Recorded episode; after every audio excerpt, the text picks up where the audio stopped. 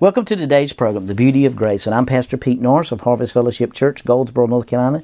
Today I want to talk to you about how to pray and what to pray. Now, so many times we got people trying to join together and pray, and we're going to make God move, and we're going to change things. And Lord knows I'm all about prayer, and I really believe in prayer, and there's nothing more intimate than communication with you and the Father. But I think we've kind of don't understand prayer a little bit, because nothing happens by God on earth without somebody praying it. Now, the word pray there, and when we're talking about prayer, most of us spend a lot of time begging God for stuff. Now, I want you to understand that's not God's plan. That's not God's purpose, is for you to sit around and beg, because He said, you won't find my seeds begging bread. So, I think the word we need to use is learn to declare what God has already said. If we will learn to declare and say exactly what God has said about us, get out of condemnation and guilt and live in the sonship of Christ and understand who we are, because nothing happens by God on earth without somebody declaring it or speaking it. Isaiah, 600 years before Jesus came and became a baby and lived on the earth, Isaiah prophesied that the Messiah was coming. So he prophesied and declared this thing. Job 22:28 says, you declare a thing and I'll establish it. So as declare means to speak it, to proclaim it, to say exactly what God has said about you. Now, look at Titus chapter 2, verse 11. For the grace of God that brings salvation has appeared to all men. Now, I've heard people say, well, Pastor, wait a minute. You know, there's people overseas. They've never heard about God. We've got to reach them. We've got to go get them. We've got to send evangelists over there and speak to them. And I'm all for that. I'm all for evangelism. I'm all for evangelizing the world. But I think if we read the scripture, for the grace of God that brings salvation has appeared to all men. And then you hear people say, well, Pastor, we're the feet and the hands that go get them. And I totally agree with that. But I think the go get them a lot of times is trying to pay God back for what He's done for us and not receiving His sonship.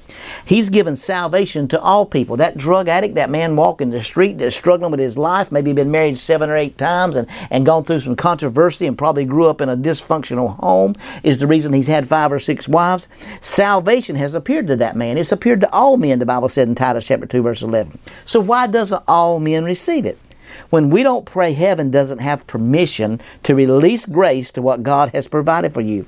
Prayer is saying to God what He has said and it's already done. That's should be our prayer lives. But 90% of us spend a lot of time there just asking God for stuff, telling God to do things that He's already done. You know, we'll pray, Lord, put a protection. You know, something that God really spoke to me, and I got a revelation of this a long time ago in my life, is I never prayed for my children to be saved. And you said, well, Pastor, that's bad for you being a pastor. Then you didn't pray for your children to be saved. No, one day I read a scripture and there said, the seed of the righteous shall be delivered. And so I began to look up those words in the Hebrew, and it said, the seed, my seed of a righteous man, and I'm righteous because of the blood of Jesus Christ, shall be saved, or sozo, or whole. And so I began to realize, hey, look, they're going to be saved. They don't have an option. You say, well, Pastor, wait a minute now. They're 3 more ages. You got to understand. But the seed of a righteous man, I declare over them every day, Lord, I thank You that my children are saved. I thank You that my children are saved. And about 6 years old, my son got saved. About 6 years old, my daughter accepted Christ. What? In the driveway of our house. Not in church, not in an altar. In the driveway at our house. I'm asking you, well, Pastor, what are you trying to say to us? I'm trying to say this to you.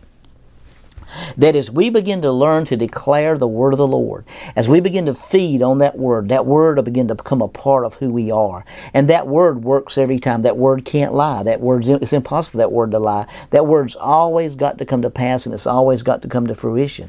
So we understand that the word is going to do exactly examples of what the word said it'll do. Now go to Ephesians chapter 6, verse 10 and 11. Finally, my brethren, be strong in the Lord and in the power of His might, not your might, His might. Put on the whole armor of God that you may be able to stand against the wiles of the devil. Now, I do believe that Satan sets up devices to destroy you. Spiritual warfare is you and me maintaining what Jesus has already obtained in the finished work of Christ. We pray from a position of victory, not from a position of defeat.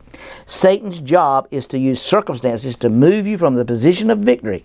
You are not fighting for victory, you're fighting from victory. That's the way we need to start looking at when we pray and speak, and stop giving the devil any credit and stop giving him any glory. The whole armor of God is the Word of God. Satan will try to deceive you with what God didn't say. Think about that a lot of times. How many times have you given the devil credit? Well, I tell you what, the devil's giving me a fit. I tell you what, I've had a time with the devil today. Don't you give him any credit. He has been defeated. Now, he's been defeated or he hasn't. First John chapter 3, verse 8 said, the Son of God come to destroy the works of the devil. Isn't that wonderful that the works of the devil have been destroyed? And the word destroy there is the word luo, which means to loose us. Is he's loosened us from the bonds of the devil. We have no authority. The only place the enemy can come at you now is in your mind, your soulish man, which is made up of your mind, your will, and emotions. We've got to understand we need to proclaim what God has said about us and stop proclaiming what the devil is saying about us. If we know what the Word says, we'll proclaim the Word. That's the beauty of grace.